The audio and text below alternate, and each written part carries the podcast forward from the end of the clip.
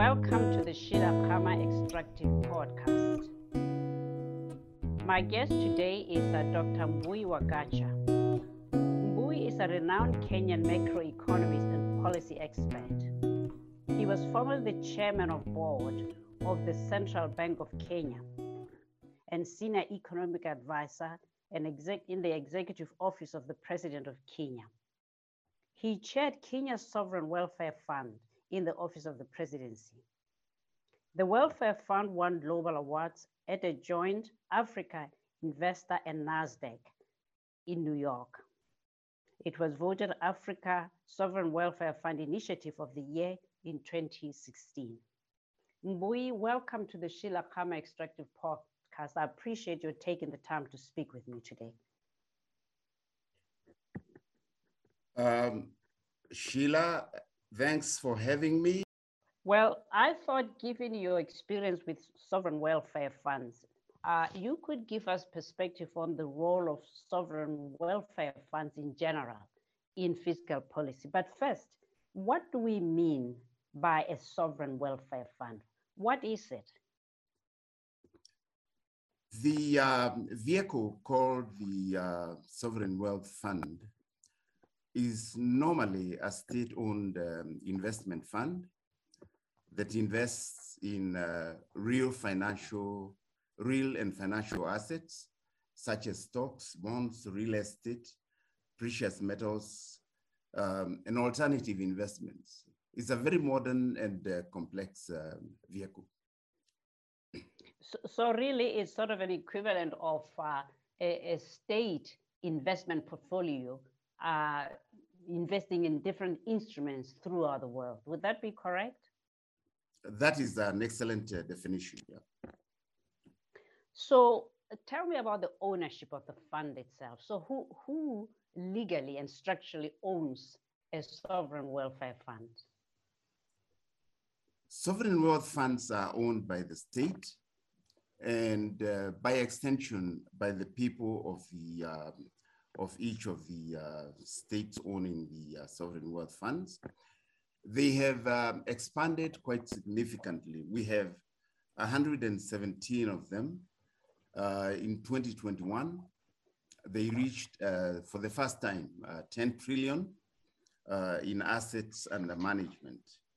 And just in 2021 alone, sovereign wealth funds increased their take by 6% uh, in 2021 alone. But uh, of course, uh, Sheila, as you um, are aware, they are now operating in a very, uh, very sort of um, complex environment where a crisis is on one hand, an exogenous crisis of the COVID, um, COVID-19, and then uh, a crisis of uh, adhering to their rules and um, regulations in a world where financial factors matter. Financial factors um, and risk matter a great deal. So uh, you've made a couple of uh, statements which I think are worth uh, following up on. Uh, there are about 117 worldwide, which is to suggest then that they are increasingly becoming popular. Is that correct? And if so, what is it about sovereign welfare funds that endears them to sovereign uh, states? The, first of all, the, the funds are managed in, in, uh, with very complex instruments to uh, maintain and uh, value for of the funds for the nation and uh, for different purposes as we'll discuss uh, uh, in this podcast. They they are they are extremely well managed to manage to manage risk and to maintain returns which are targeted well ahead of time. And um, they uh, also have um, credible, credible sort of um, uh, ethics, um, ethical bodies uh, internationally that uh, link them to good practices. So there is a, a, a great deal of um, uh, in ethical surveillance, concerns with um, the, the environment today, uh, concerns with uh, ethical investment, impact investment, uh, socially um, responsible investment, etc. So it endears them to um, providing an invest, investment climate normally based on natural resources that ensure that the values of today are carried on to future generations. You said that um, uh, just in 2021 alone, the take was about uh, increased by about 6%. By take, you mean return on the investment, right? The 6% is the increase in the number of established sovereign wealth funds in 2021. And um, the, the target, the, the assets under management increased to 10, 10 trillion for the first time in history. Right. So Um, me, I, would uh, add, I would add that uh, African uh, sovereign wealth funds are increasing at, um, at about a pace with the rest of the world, but we are expecting in 2022, we expect Moza- Mozambique on board. We expect uh, Namibia on board. So the African situation is also uh, pretty much uh, toeing the line of the rules of engagement on sovereign wealth funds. So uh, it's one thing then to have an increase in the numbers of sovereign welfare funds. Isn't it more important uh, that the return on the national investment is higher? Uh, what do we know about that? What are the trends in terms of return on investments? Because if we only increase the numbers of, of the sovereign welfare funds, but the return itself uh, is stagnant or for that matter uh, declines, then surely we are not achieving the object. Am I correct? Yes, you are partly correct, uh, Sheila. Uh, the complexity of return and risk are one of the most important interplays in the use of sovereign we- we- wealth funds investments. Normally, a sovereign wealth fund, or uh, uh, like the, like Botswana, the Pula Fund, or uh, the Nigerian uh, uh, sovereign wealth fund, normally you start by uh, defining the guidelines about what you want to, uh, the returns that you target in the sovereign wealth fund.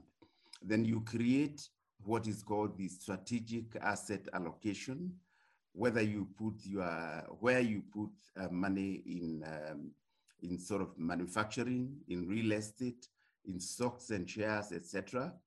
And then you define the target that you want to give your fund manager to achieve.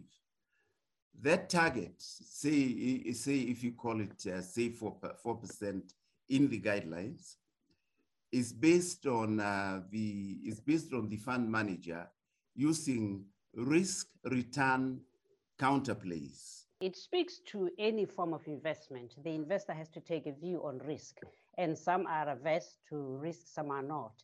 And uh, with that, uh, you strike a balance between potential rewards versus the risk. And presumably, if you are dealing with a, a sovereign welfare fund, you would be likely more conservative because you are really dealing with public funds and, and you can't be a, a speculative like a- an independent person.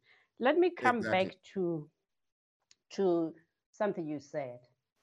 I'm very intrigued about what you term the ethics of sovereign uh, welfare uh, funds uh, and how they are ring-fenced to comply with the uh, highest ethical standards, both in social and economic terms. Can you just give us examples of what some of those guiding principles are on how sovereign welfare funds must be run?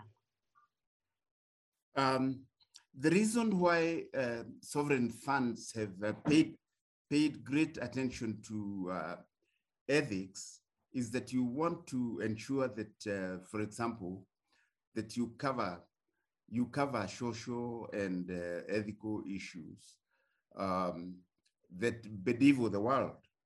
You want you want your social uh, compact in the operations of the sovereign wealth fund to be ethical with regard to um, employees, to be ethical with regard to labor, to be ethical with regard to treatment of um, the workforce, uh, to uh, rega regarding uh, education, health, etc. You want to be uh, ethical with regard to putting um, the investments of the sovereign wealth fund in areas that do not harm humanity. For example, many sovereign wealth funds will ring fence their financing away from warfare and creating uh, armaments and that sort of thing. Many will create, will ring fence their, fin their financing and funding and um, investments away from uh, opioids, pharmaceutical uh, products that may harm humanity, and uh, drugs and uh, drugs and cartels and that sort of thing. Many now endorse the idea of climate change. So uh, listening to you describe both the ethical conduct and the various uh, arrangements that have been designed to ensure good governance of uh, sovereign welfare funds. I get the sense that between the a country saying these are the goals and the uh, objectives and strategies for our fund and these international uh, dispensations, there can potentially be different models uh, for how you construct uh, or structure a sovereign welfare fund. Am I correct? And if so, what are these models? Uh, countries have um, a, a, diversity of uh, objectives and models in their in their sovereign wealth funds. Um, the uh, they range from, for example, if you discover a natural resources that brings in a high inflow of um, um, foreign exchange, the goals might range from stabilization. You want to stabilize the inflows and um, and they and you might also want to establish that the finite natural resources will uh, will be extended to the future generations. So you have also, uh, apart from the stabilization fund uh, window, you might have a future generations window.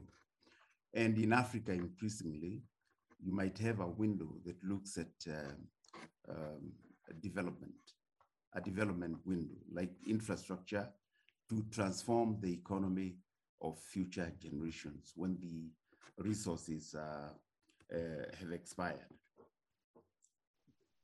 Okay, so sovereign welfare funds are created to invest public revenue.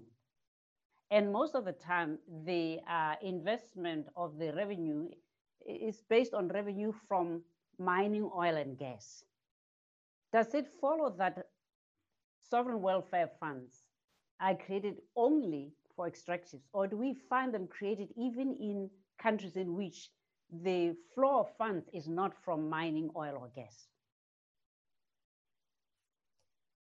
Thank you very much. And uh, the, the funds that go into a sovereign wealth funds fund could come from other sources as well, other than uh, mineral, uh, minerals, uh, oil and gas. Uh, it is possible that a country can end up with a very uh, impressive trade surplus. It, it's possible that a country can have um, excessive budget, res budget resources. It is possible that a country can have privatized um, uh, organizations and privatized uh, certain public uh, sector entities, and that money can be put into a sovereign wealth fund. But most uh, countries, most countries have tapped into um, revenues arising from natural resources exploitation. So um, listening to you, it seems to me that uh, governance uh, and governance structures of uh, sovereign welfare funds is a very important factor for their success and stability in achieving long-term goals. Um, Is there an ideal sovereign welfare governance structure to protect the investment and public interest? The um, one would say an ideal in the sense that um, um, in the sense that it meets certain uh, governance structures. Um, and this, uh, this concern, for example, the leadership of the Sovereign Wealth Fund. You want uh, sovereign funds, sovereign wealth funds attempt to ensure that the leadership is not interfered with by politics and politicians. The ownership is a state owned, it's a state ownership. But the uh, decisions and investment and guidelines need to be uh, um, need, need to be carefully sealed off from political decisions and political interference. So um, leadership is a key element of um, running of sovereign wealth funds. The other element, of course, is um, the asset uh, management strategies of the sovereign wealth fund.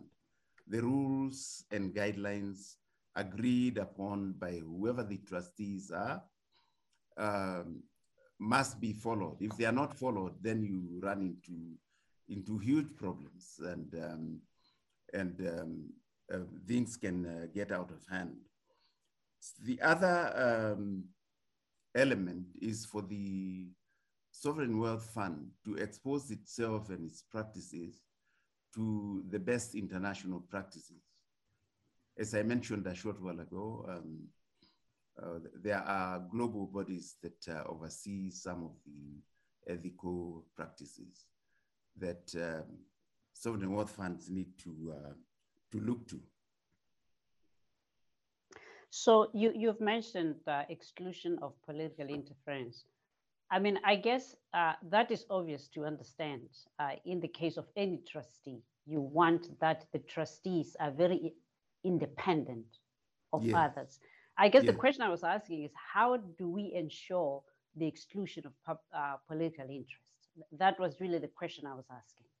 Okay. The um, the uh, the assurance really must boil down to using professional and professional leadership and financial decisions, and in a sense, only uh, um, only sticking to the um, original rules and laws regarding sovereign wealth funds uh, uh, making sure that we step up to the rules originally agreed and also ensuring that the guidelines, which are normally revised every year, the guidelines are also adhered to. And then uh, the key element um, in, the, in this uh, question of governance, that the leadership is not interfered Hmm. So, so uh, one of the do's and don'ts of a sovereign welfare fund would be a, a, this exclusion of political interest. What are the others? What are the others that allow for a sovereign welfare fund to be ring fenced and uh, for it to uh, successfully operate within this ecosystem that you have described? What are some of the, the absolute uh, do, don'ts of uh, sovereign welfare funds? the selection of fund managers, Sheila, is, um, is a major, is a major uh, uh, piece of work for the uh, trustees. And the, as you know, uh, probably in the, uh, in the domain, sovereign wealth fund managers are some of the best paid people in the world because their, their, their skills are very rare.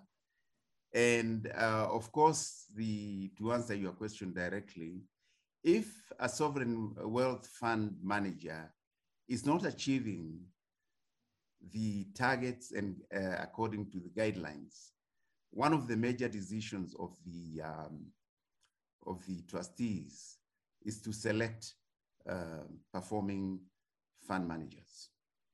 Right. So what are some of uh, the criteria used to ensure that uh, one, it's a level playing field in terms of uh, countries being able to openly, uh, you know, scan the world and decide who they want, but also that these sovereign welfare funds don't carry favor with anybody and that the selection seeks only to benefit the nation state. The most important thing is uh, starts with the guidelines uh, that uh, the, the revised guidelines, periodically revised guidelines that set up the, um, the, the uh, targets of uh, rates of return, strategic asset, asset um, um, allocation, and that set up uh, the exclusion list. As I said, there are certain excluded areas for ethical reasons where sovereign wealth funds um, uh, do not want to go. And um, also to ensure that uh, the, the, um, the rules the rules sort of overseen by the three uh, international bodies that I mentioned, that the, the, the oversight is, uh, has a clear line of uh, assessment. Right. Um, so uh, how successful are sovereign welfare funds on the African continent in terms of a track record in obliging these rules of engagement?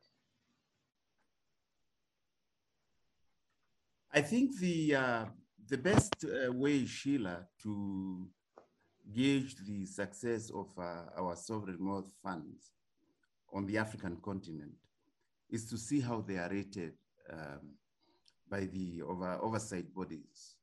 For example, the, um, the Maduell Index, uh, which rates transparency, most, by the way, despite um, all the noise that you hear, most African sovereign wealth funds are well within, well within the uh, targets uh, uh, assessed by the uh, Maduell uh, Linaburg Maduell Index. Most are members of the International for, uh, Forum for Sovereign Wealth Funds. Most are co compliant with the Extractive Industries um, Transparency Initiative, EITI. So uh, I think I'm going to give you one last question because uh, you painted a very interesting question when you described some of the business ethics that guide sovereign welfare funds, including exclusion of investment in certain industries that, for instance, offend human rights uh, offend the environment, offend all other things that are, are seen as being uh, in the interest of humanity in the long term. I mean, based on that, would it be fair, Mbui, that the world of options uh, for sovereign welfare funds investments is shrinking? And if so, what does the future of sovereign welfare funds look like in a world where you can't invest in anything? That is environmental and friendly because find me something that is not an, uh, in some form of other uh, contributing towards uh, the environmental degradation. I'll find you very, very few things. What does the future then look like in, in your view as a parting shot? Well, maybe uh, if you allow me, I'll put that uh, the answer in the context of the the African continent um, there are things happening uh, globally that I think help the situation I've just described. The fact that uh, there's a great, greater awareness about uh, the environment and social and governance issues. There's a greater awareness about impact investment. Impact investment is um, is a new and growing, fast growing area of uh, investment by sovereign wealth funds, which shows that you can be friendly to the climate, you can be friendly to the environment and still make money. In other words, it's not true that um, uh, that being taking care of um, negative aspects or environmental negatives uh, loses money. It is uh, now clear that one of the fast growing areas of, um, uh, of uh, sovereign wealth fund investments is in um, socially um, responsible investment and in uh, impact investment. And Africa, as we begin basically exploiting the resources we own, and remember that um, the continent now, I think, has something like 30% of um, minerals, oil, oil and gas remaining in the world, that you can use new instruments to ensure that you capture returns and you also care for the environment. And increasingly, global sovereign wealth funds are moving in that direction. So it's not uh, necessarily true that we uh, would lose by taking care of ethical questions as overseen by the, um, by the global bodies that I mentioned. That's a, a, very good note to end our conversation. I have not only learned uh, a lot from you, Mbui, I've enjoyed speaking with you.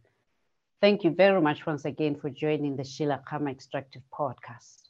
I am extremely delighted uh, that you had me on your podcast, and uh, I look forward to um, future contacts and um, discussions uh, on this line, uh, on which I'm extremely passionate about.